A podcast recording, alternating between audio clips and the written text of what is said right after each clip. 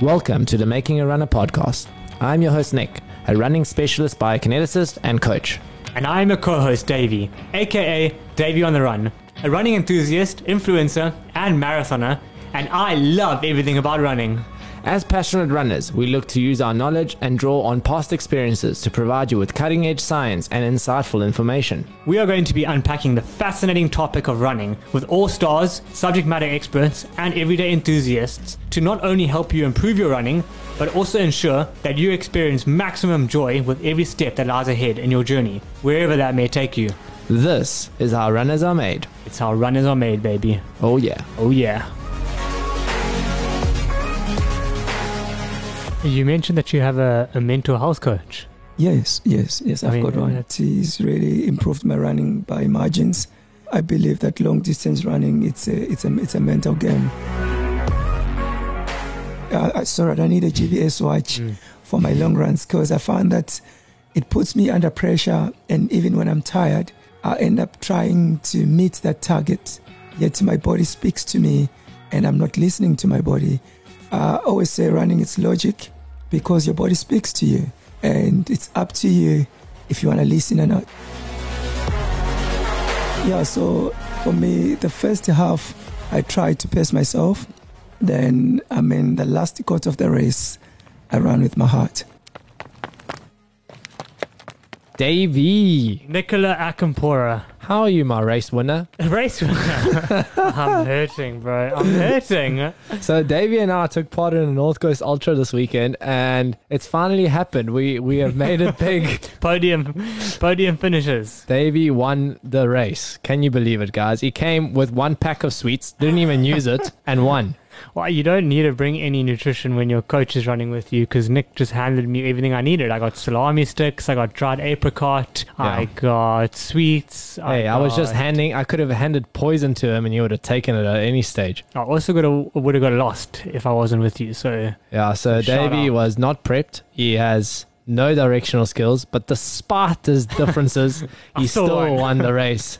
And I think that's a nice intro to today's podcast because despite your differences in life, there's no reason that should be holding you back. absolutely nothing. Prodigal Khumalo. Prodigal Kumala. I think this is one that we've been very much looking forward to. A local legend in South Africa and pretty much a, a running uh, hero in Durban. Prodigal is actually in studio with us. I think he's Yeah. about to walk Yeah, in. he's going to be here soon. But Prodigal's a two times Comrades winner. Uh, gold medalist. Prodigal's a two times Comrades gold medalist. and a two times UTCT winner. That's it. That's it. He's a coach to some some of the finest elite athletes in the country, and he's the founder of the Orcas Running Academy. And I think what's uh, very interesting about Prodigal's story is the fact that he is roadrunner turned trail runner. He hasn't had what you would define a normal running career. Um, he started quite late in his journey, and yeah, pretty much digressed from road running, and he's absolutely smashing the trail scene. So I'm very excited to hear all about that story. Um, So today we're going to be talking a little bit about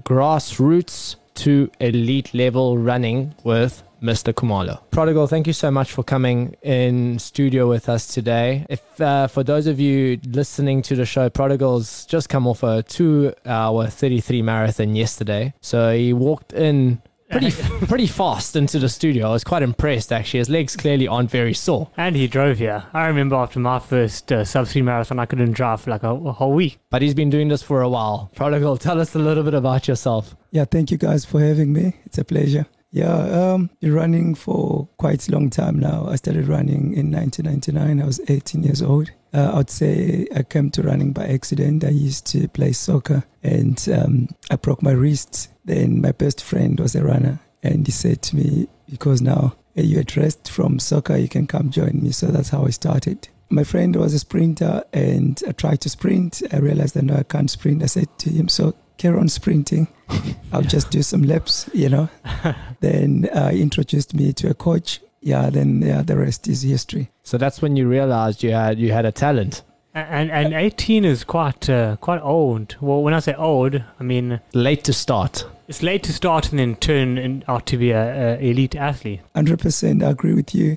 But because of soccer, I think the background from soccer, it really helped uh, because I've been active all of my life. Yeah. And uh, I never made a lot of mistake. It only took me six months training by myself. Then after that, I was under guidance of a coach, and that really plays a big role for me. That's quite interesting that soccer was your your entry sort of route because I also I used to play I only used to play football that's all I did and then I moved up here and there was hardly anywhere to play because I was always in Durban Yeah. and then I just that's how I picked up uh, some running shoes and started running Sure. and I always say that that background even in soccer I used to feel like I was I was always the fittest guy on my team yeah. but uh, I never really got into the enjoyment of running until you actually start. And my thing was also an injury, so I can Mm. completely relate to that. But you, you're originally from Zimbabwe, aren't you? Yes, yes, correct. Yeah, I was born in Bulawayo, uh, 1982, and uh, I moved up here in 2004.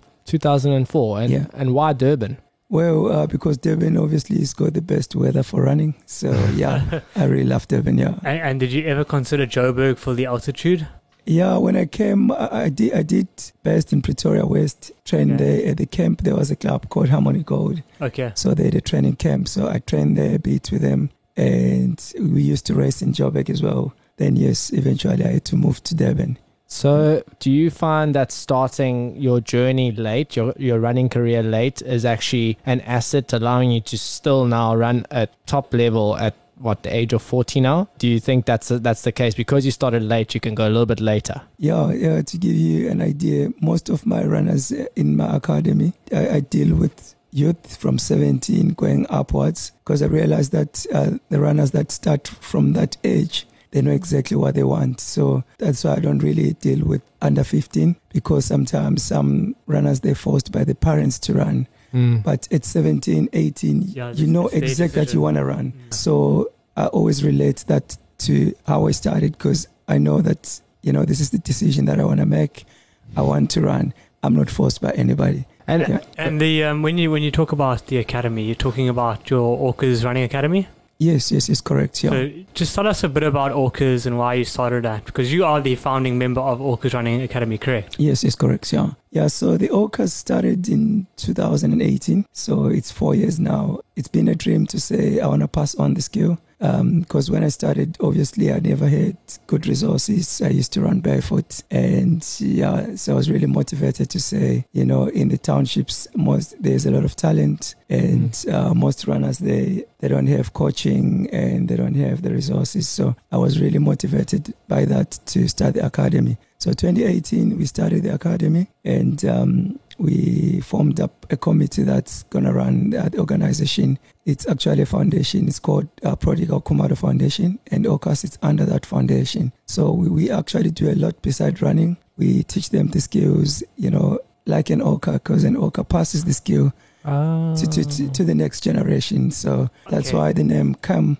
Orcas. Very cool, prodigal. And I mean, how do you go about identifying this talent? Because I'm I'm a big believer that there's so much untapped potential in this country. And I mean, I know that your the academy is Inanda, is it not? Correct. So, and I'm I'm very interested in what you're saying because I, I'm finding the same thing with especially this North Coast region, Shakaskraal, all of this region up here. I, f- I feel like there, there's so much hidden talent uh, where individuals don't even know the gift that they have born with. How do you go about identifying it and realizing that that's a runner that's got very high potential? And then how do you go from there to turning them into a runner?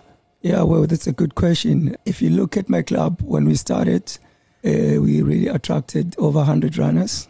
I think we were one of the fastest, uh, it was one of the fast growing, I mean, teams in the country uh, because everyone wanted to be trained by me. Mm. I mean, most of the runners, uh, Mm. I wouldn't say everybody. So I, I end up having the main group, the main group, which consists of 15 runners. So those are like really potential runners and half of them I've really picked them up in races myself. So I'll go to a race, then I'll pick up a runner myself, and I, I think maybe you know that we got an, a, a building, an academy Mm. training camp. Then I'll talk to them and take them to the camp so that I can really monitor them. Then the rest of the group they have to run certain time to be in that 15. But every year I only deal with that main 15 Sure. and I've got three other coaches that help me because I'm the head coach. Mm-hmm. But I've got three other coaches that deals with um, I mean The up the, the, the younger runners. Yeah, yeah. Yeah, yeah. As I said to you, I specialize in the youth, Yeah. but we also got 14 year old. But I, I don't specialize in that. I've got coaches that Do that for you. Yeah. So most of the, the runners, I've picked them up myself in, in the races. And you have certain times that you're wanting them to hit in order to remain in that sort of top 15 and a cert, sort of progression plan that you'd like to see. And uh, that, how do the runners deal with that? I mean, there must be Yeah. some some pressure behind that as well. Sounds like a very you know, high Mm. pressure environment, but obviously, I mean, you're looking for very talented runners. So.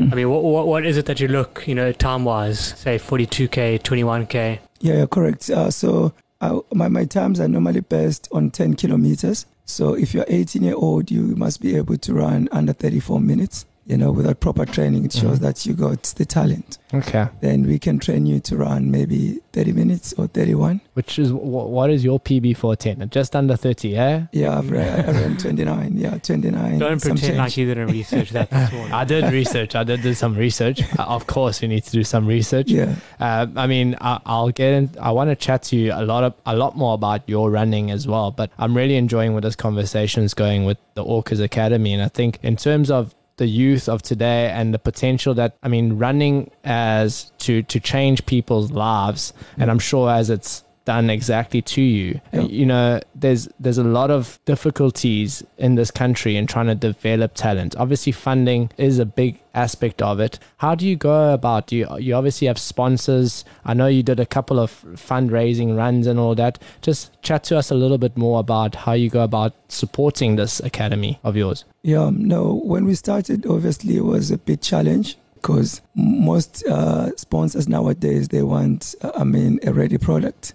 Yeah. You know, they always say, we're going to give you this, what you're going to give us. So that's why uh, the development is dying because no one is really interested in grooming an athlete. Yeah, they don't want to take the risk. Yeah, 100%. So they want to get someone who's already there and running the good times. So I, I had to convince my sponsors to say, uh, please, can you come on board and just meet me halfway? This is what I'm doing. And uh, companies like Hollywood Bets, uh, Bonagute, they've come on board, but it was just a once off, I mean, sponsorship. But we, at the moment, we're looking at getting someone who can say, guys, I can commit to you for two, three years. Uh, that's what we're looking at. But yeah, at the moment, Hollywood Bets, they always support our our projects that we Mhm. do because every year I have a project that I run. And in, in terms of the academy, so you've got you've got the runners there, you've got facilities for the runners to uh, stay at, you've got coaches. What else do you have as part of the academy? Do you have strength and conditioning? Do you have rehabilitation? Is that all parts that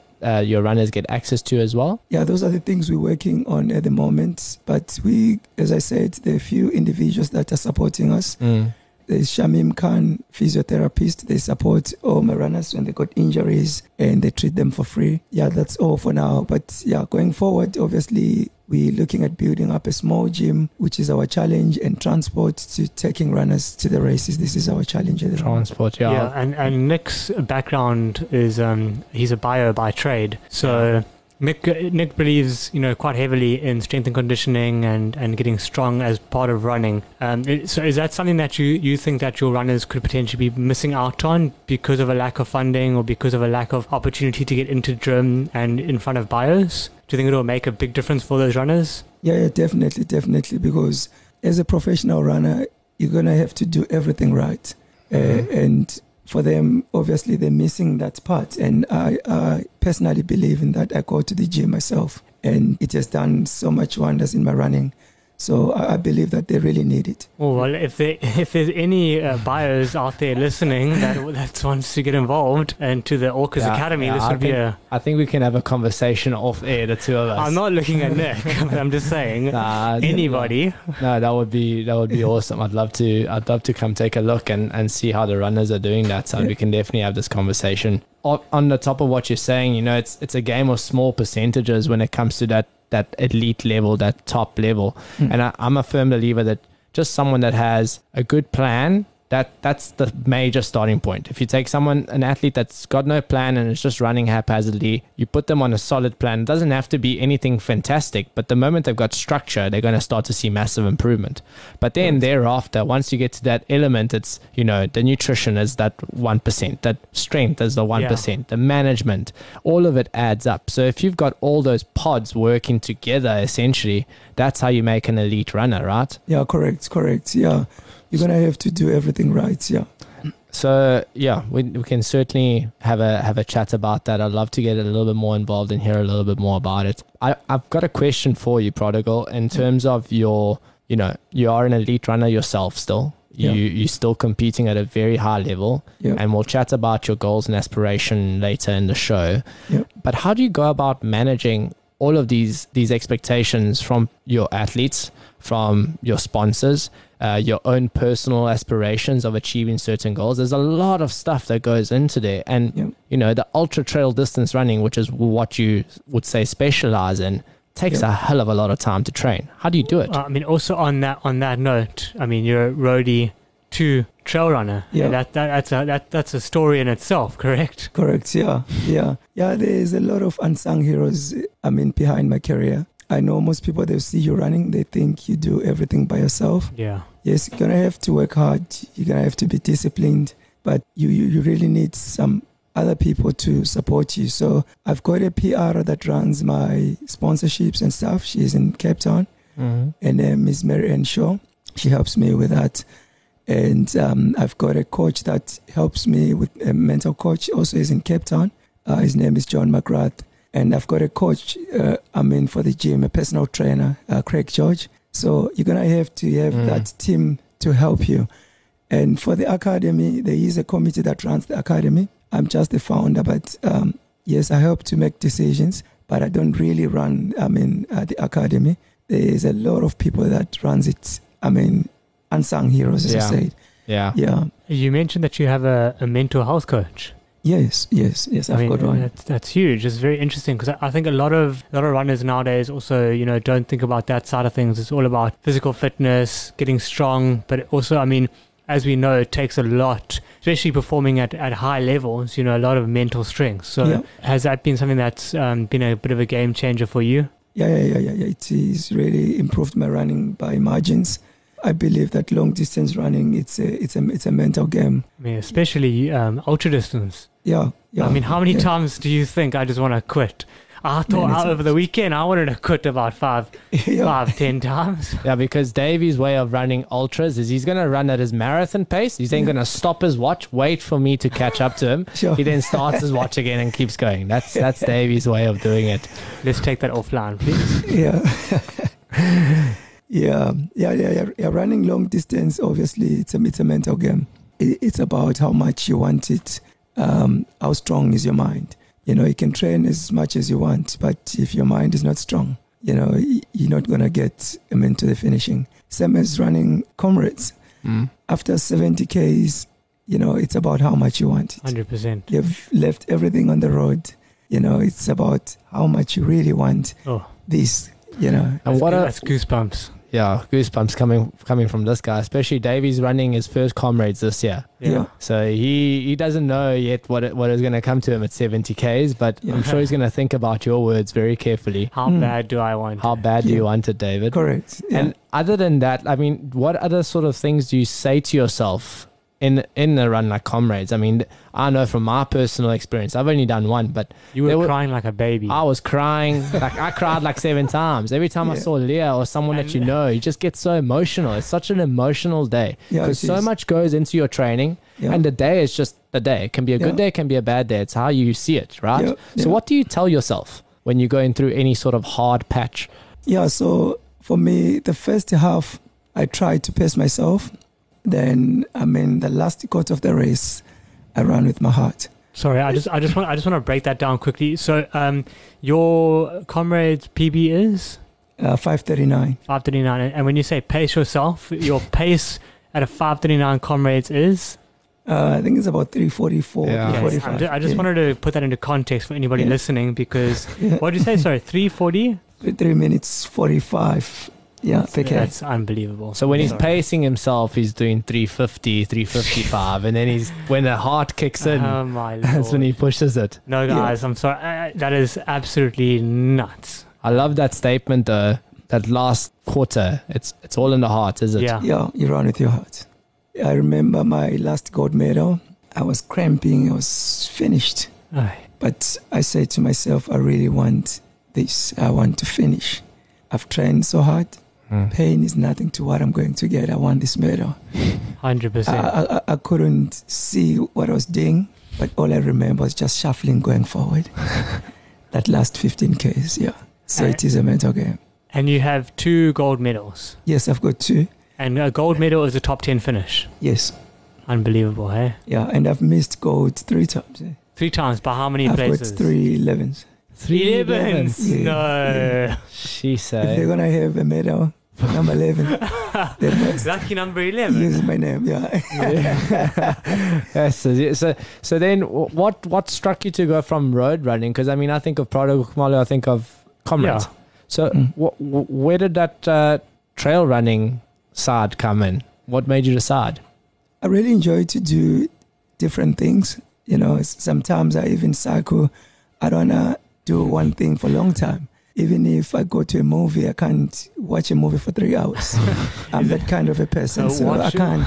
But that, that's why he tries to get his run over at comrades as fast Yeah, as he yeah. can, because otherwise it's too long. That's, Yeah. that's just a little pointer there. Watch out to all the cyclists. Yeah, yeah, yeah. Maybe Prodigal will be at uh, Durban City. Oh no, he's gonna do the Amashova. I'm not sure, but yeah. Maybe one day during the lockdown, I started pedaling as well. Okay. Hey, Yeah, watch out, That's Hank it. Try it McGregor. all. Hank McGregor Yeah. is coming for you. yeah. So, uh, uh, when did you start your trail journey? I mean, I, I know that you've done many trails. You've also won quite a few trails and ultra distance races, but you always started off as a, as a road runner. Yeah. So, what was your first trail run, and, wh- and how was that experience? Well, most of my training it's off road, so it didn't take me a lot of time to adapt to trail running. And most of my training, sometimes I even go hiking, even if I'm training for a road race. You know, sometimes I just go out for three hours walking in the mountains. So it's something that I used to do. Even now, I use uh, I'm still doing Still it. use it. and um, half of my training it's either on the grass or on the gravel roads. So when I came into trail running, obviously it's a different ball game. I had to learn to run fast. I mean, on those rocky, Yeah. I mean, in the mountains. So that is still a challenge. It Takes a lot of skill. It takes a lot of skill. And, and let me ask you this: What's what's more difficult, road running or trail running? It's a Sure, very yeah, important yeah, question, eh? Yeah, this is very. Because I think I know the answer. I like I like road running because road running's a controlled environment. yeah, You know what's in front of you. It's Mm. it's it's it's mapped out. You know, there's going to be very few surprises. Trail running, anything can happen. You know, yeah, I mean, I mean, you have to constantly focus on not tripping, falling, the technical turns. I mean, so much can go wrong. So I have huge respect for trail runners, and not just trail runners. I mean, especially ultra distance trail runners, because if you look at the hundred mile distance, I mean, guys are doing it what twenty hours upwards. I mean, how much can go wrong in twenty hours? It's yeah, so much. So, uh, Mm. so what is your take on it? Road or trail? Yeah, I would say every event it's hard on its own. I mean, Yeah. there's some challenges in trail running. There's some challenges in road running. Road running, it's furious, it's fast. you Yeah. know. yeah. And trail running, it's hard. You know, so it It's a different different ballgame. Yeah. But so I, I've got respect for all. I mean, the runners. I see, I, see uh, I I saw a quote of yours where you, where you said that you do the road running to see how far you can push your body, Yeah. but you do the trail running to enjoy enjoy life. And I, I like that quote because it's I, I can really relate to it. I love being out in the trails. I love just being out in nature and seeing things. But you know, like you say, so many things can go wrong on a trail. And also, like when you look at a, a ultra distance, like Davey says, a hundred miler, you look at someone that's winning a hundred miler, averaging seven minutes a k, seven and a half minutes a k, and you think, oh. That's so easy. That guy's like just power walking. you, you try to do that for 100 miles, Sure. it's Yeah, beastly. hectic. it's Yeah. really hectic stuff. So I think both of them are just they have their own intricacies, and Correct. I just take my hat off to to anybody. So your your ultra trail Cape Town, your your multiple win at Ultra Trail Cape Town. Do you want to tell us a little bit about those races? The first one that you did was 2016, correct? Yes. And I mean, UTCT is a very competitive field. Notoriously difficult as well. Yeah. Very tough course. Yeah. And that was the 100K, correct? Just 100k. Yeah. Are you, are, would you ever consider that a new 100 miler? Yeah, yeah, yeah. That's the next goal, obviously. Yeah. Okay, we'll chat about that. But yeah. tell, tell us a little bit about this UTCT 100K, your first your first win there. Yeah. So the UTCT was my first, I mean, longest distance. I mean, even on the road, because I'd never run 100. 100 Ks. That's because So- there's no road races that are, that are 100K. Yeah. So I went there and I said to myself, I just want to run and finish. So I went out there. I enjoyed myself. On the first one, I never even put so much pressure on me. All I wanted was to finish. Uh, between you and me, I was walking all the hills. on my first one, I walked all the hills. I never ran the hills. I was just running after those hills. Yeah, Yeah, and I was just surprised that that you I won. won the race. Yeah. You won it. At that, Yeah. the first time. Yeah, but after that, I said, I'm not coming back. At the finishing, they were convincing me, no, you have to come. We want you back. I you said, have I'm to coming defend back. your title. Yeah, you have to but defend it. inside me, I was saying, I'm not coming back. because I really suffered at some points. Uh, because the race started at 4 a.m. It was dark riding those mountains. It was, yeah, it was, uh, I mean, an experience that I have never forget. It was one of the toughest races I've done in my life. Then the second year, they convinced me. I said, "Okay, let me let me go again Did and you try run to the improve my hills? time." Did you run the hills this time? The second time I ran the hills, that's why I broke the time. It's because you My had Ryan Sandes. It's because you had Ryan Sandes chasing my you. eh? back. Yeah. I saw that. I saw a picture of you and Ryan Sandes. So you beat Ryan on that. Yes, on the second one. But I've got Oh. respect for Ryan because it was my first race running with Ryan. And um, I know most people, they underrate uh, trail runners. They think they're slow. As you're saying, uh, the guy is fast. Yeah. I mean, I have never forget that race, even today, because it was the race of my life. Really? The last 10 Ks, I was finished. But when I looked back, there was no one. And uh, the, my seconding team was telling me that you're 10 minutes ahead. But at the finishing, Ryan Sandes was like five, four minutes just behind. He was closing the gap. So I've got so much respect for him. So a 100 miler there would have been interesting, hey? 100 miler. yeah, it's it's a dream um, that I put myself to say when I'm 40 years, I want to do 100 miler. So yeah, I have to do it. Whether I win, I mean, even if the time is slow, but I have to do it. So I you- promise myself to do it. You'll probably end up winning it. Sure, I'm not sure about that. which 100 mile are you gunning for? Uh, I'm still looking around. I'll see after comrades how I'm feeling. Okay, so you're doing comrades there again. Yes, I'm going to comrades. uh, I would love to know, because I mean, you're a veteran now. So, in terms of comrades, are you um, in competition for first place veteran at comrades? yeah, something like that. But to give you an idea, now the 40 year old, the fast, eh? Yeah. They've been training well. It is the fastest, uh, I mean, age group in the country at the moment because the guys are running under 230. Yeah, no, that's insane. it would be nice to to win. I mean, in, in, in my age category, I'll try my best. And um, how many how many kilometers are you roughly running per week? Just out of curiosity for your comrades training. So my training changes now and then.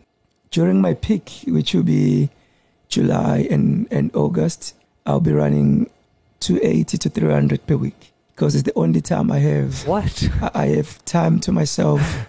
Uh, go to the Two mountains. hundred and eighty.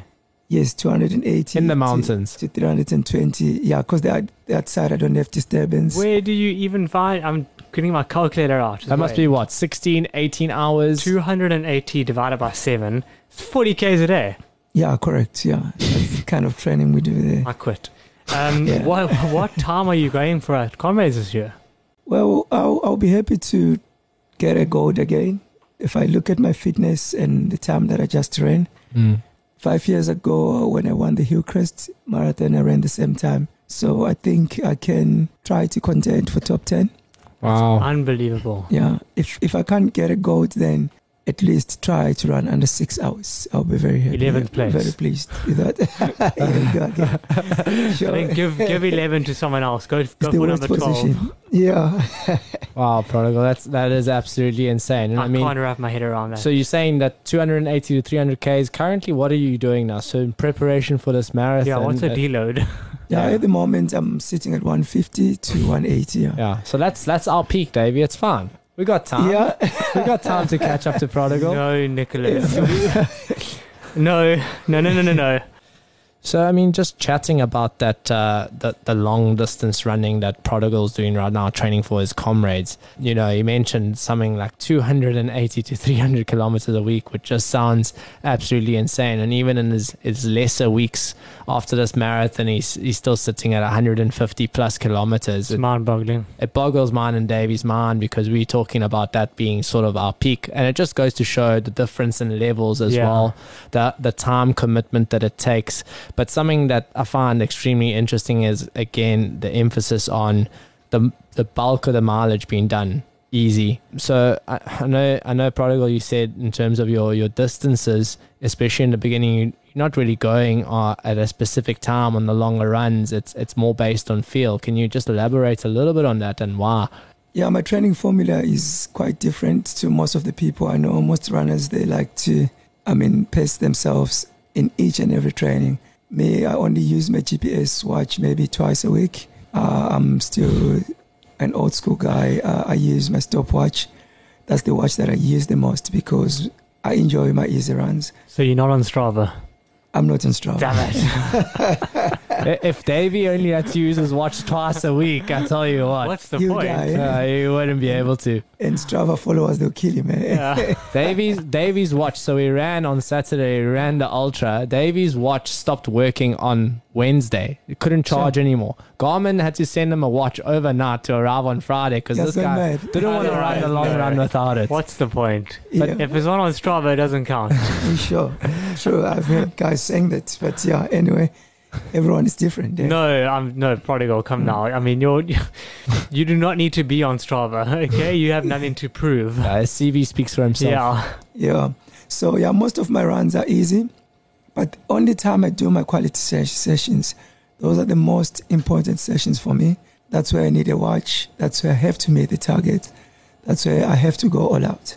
But all my runs are very easy. I run according to how I feel. Sometimes I can run seven minutes. Okay, yeah, you can't you- you, you're going- can't believe it uh, because uh, I just go according to how I'm feeling, and all my easy runs are not on the road.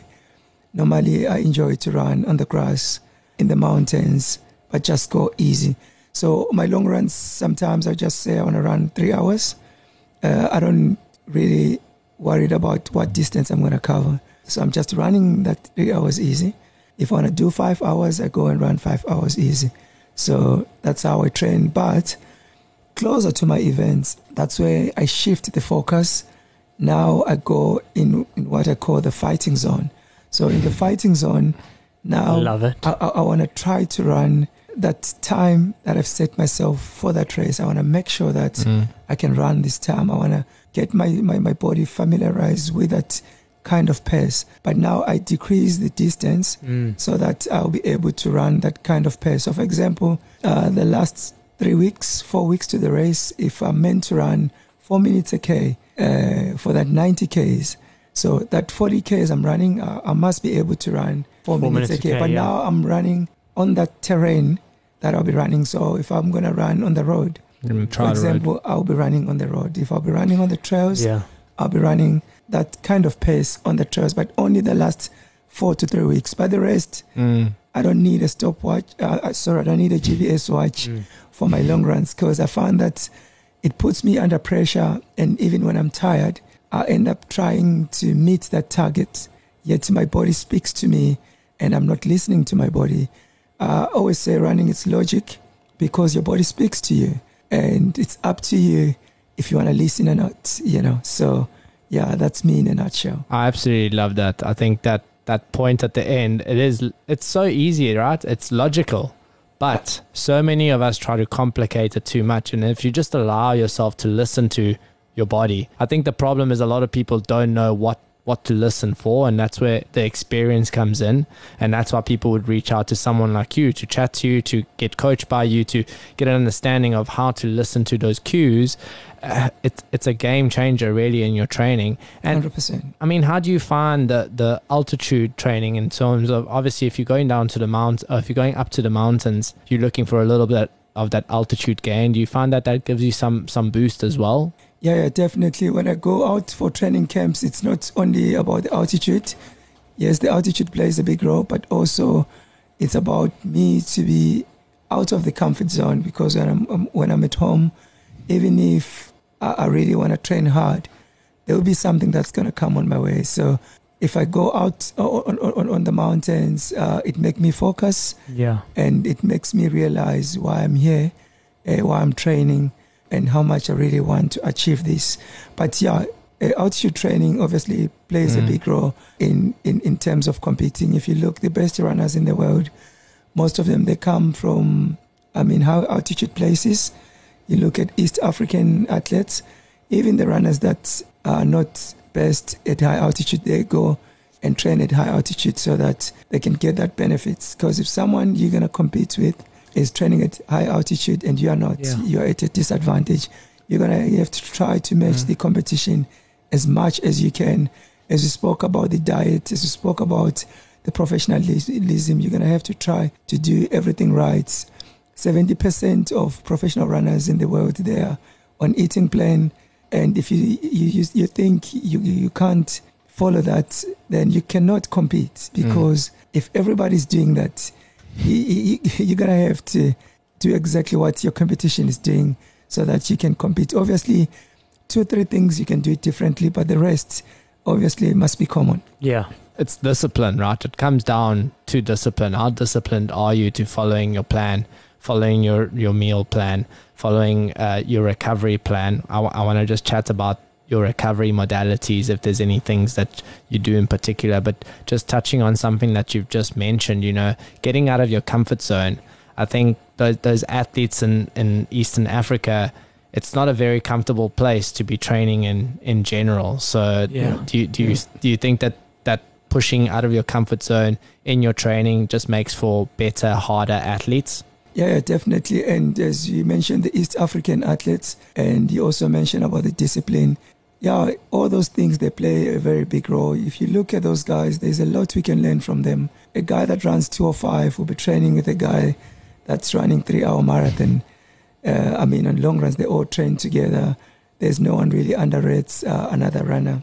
I mean, if you look at the teamwork, I mean, the team spirit, it looks like a race when they're training, like 100 guys in the long run. And in South Africa, you don't really find that because most people, they believe that uh, it's an individual sport. Yes, it's an individual sport when you're racing, but everything at the background, it's done as a team. Because at the end of the day, you need someone to push you. You need someone to push you out of your comfort zone. Yeah.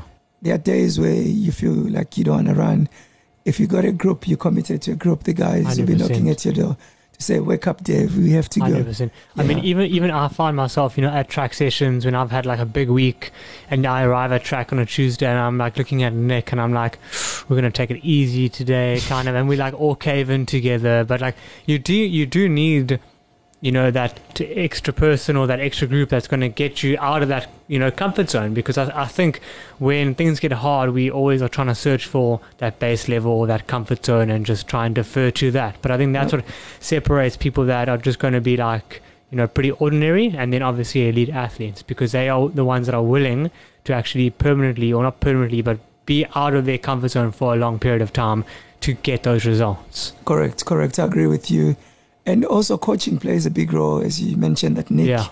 uh, he plays a big role in your running. Yeah. You know, you, you, you need someone to look after you and tell you what to do. You know, uh, no matter how much disciplined you are, but at some point you need someone to tell you you have to back off. Like I, I, I'm a coach myself, but there are things that I can't do uh, myself. I always tell others, don't do this. Yeah. Comes to me, you know. sometimes it's hard to do it. So yeah, you really need someone to Keep you accountable. hundred percent That's- uh, agree. I think that's the biggest thing that I find with a lot of the athletes that I coach, and I'm sure it's the same with you, Prodigal. It's just they just want to bounce that idea off of you just to make sure that they're doing it right. You know, they're Yeah. most likely right, Yeah. but they just need that reassurance. Reassurance. Correct. Yeah. And we need reassurance. And in running, uh, most runners they don't really believe in in coaching. Uh, that's why most runners they make mistakes. Because running it looks like a simple sport. You just buy running shoes and you think you can just go on the road. Yet there is a lot that you need to know. How you can pace yourself, the program, how you get started.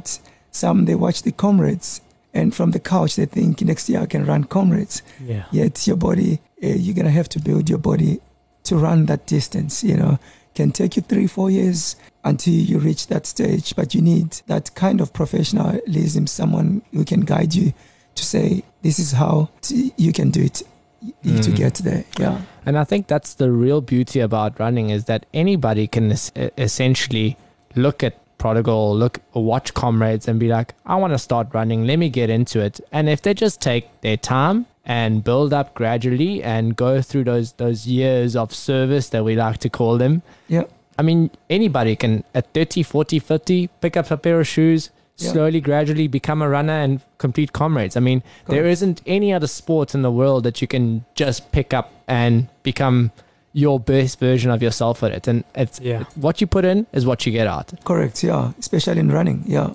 So, Prodigal, I want to just chat about your, your recovery modalities because obviously, in a 200, 250, 300 kilometer week, there's a lot of running involved, a lot of hours Oh. spent running. How many hours are you spending recovering it? Would you say that becomes the bulk of your, your rest in between your runs? What do you do? Yeah, well, uh, as I said to you, my training changes now and then. It depends with what race I'm training for. But normally I have one day rest. And as we mentioned, the diet, uh, I try to eat a lot of, I mean, protein so that I, I can recover. And um, yeah, and having that day of rest, that's another thing that really helps me. But closer to the race, I try to rest as much as possible, especially my last two weeks leading to any distance more than 42 kilometers. But before then, I, I train so hard. But the last two weeks for me, it's very important. I, I I also come back to listen to my body. Some days I don't even train. If I'm feeling not to run, I don't Yeah. run, especially those last two weeks. So you mentioned you take one day break. So you ran Hillcrest yesterday Yes. and you rested today. So after a race, uh, I- I do run fartleks 20 minutes. You ran today. I did run, but uh, I'll rest tomorrow. So you're just shaking the legs out Shaking today. the legs yeah, out, after okay. the race, I have to do that fartleks two pose fast, two pose easy for 20 minutes. Okay. If your legs are sore, I just like striding, but I have to do that. Yeah. Active recovery. I Active found that recovery. I also did recover active quick. recovery this morning yeah, on the that, bike. baby, I Half put, asleep.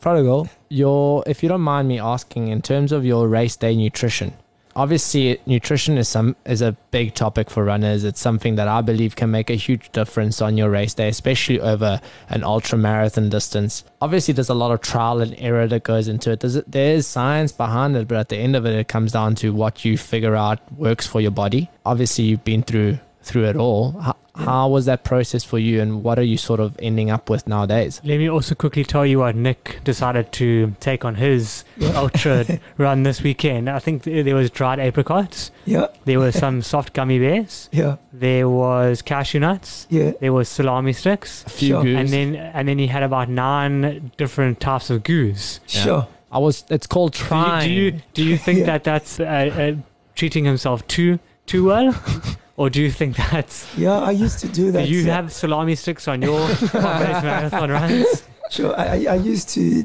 to do that. I, I mean, most runners they make that mistakes because everybody panics if there is a race. Uh, you end up taking everything, putting in that bag, and not eating that because you you're totally confused. You think you're hungry, you know. So that's why you need a really plan uh, if you're gonna run. I mean, an ultra distance. Yeah, since 2017, that's when I really learned about the healthy eating plan from uh, Coach John Hamlett because I, I've trained under him there in Dullstroom and I really tried it and it worked for me. So ever since then, I've been sticking to some of the things that I've been doing at his camp and the other things that I changed that obviously didn't work for me. So his diet was more protein and I realized that I was losing weight and um, I realized that I'm gonna have to add some some carbohydrates on Yeah. my diet. That's really what works for me. But uh, as you said, that um, you know, nutrition plays a big role in terms of your recovery and competing. For me, when I'm racing, uh, nowadays uh, I drink a lot of protein shake. You can't believe it. I only take sugar the last quarter of the race Sure. because I realized that drinking sugar or coke early stages of the race it plays with my lactic acid.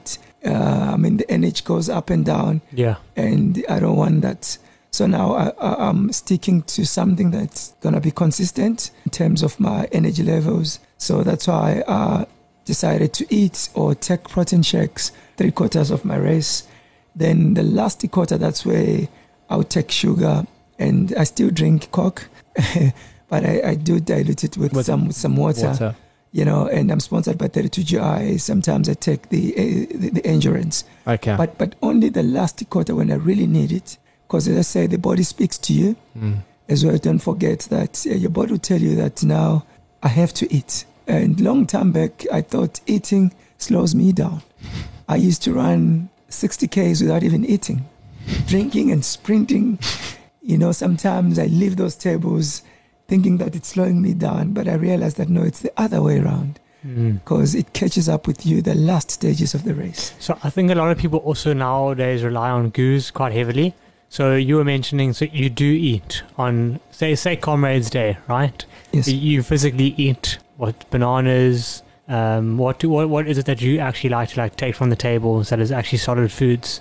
Yeah, sometimes I take watermelon, uh, bananas, but just close to halfway. Okay. But before then, Just uh, protein shake. protein shake because I just try to make it thick. I know they'll say put two scoops in 500 mils. I'll put like five to make it thick. Okay. so it will be like food and drink. So that'll be your solid. Yeah, because that, it's- that's the tricky part, right? I mean, for someone that's running at five minutes a k, five minutes forty-five, yeah, you can eat a sandwich. When you're Yes. running at 340, it's not easy to. it's so hard to 90 eat. Yeah. yeah. correct. Yeah. So so that's why I try to eat closer to the halfway because when you're competing, after halfway the pace slows down.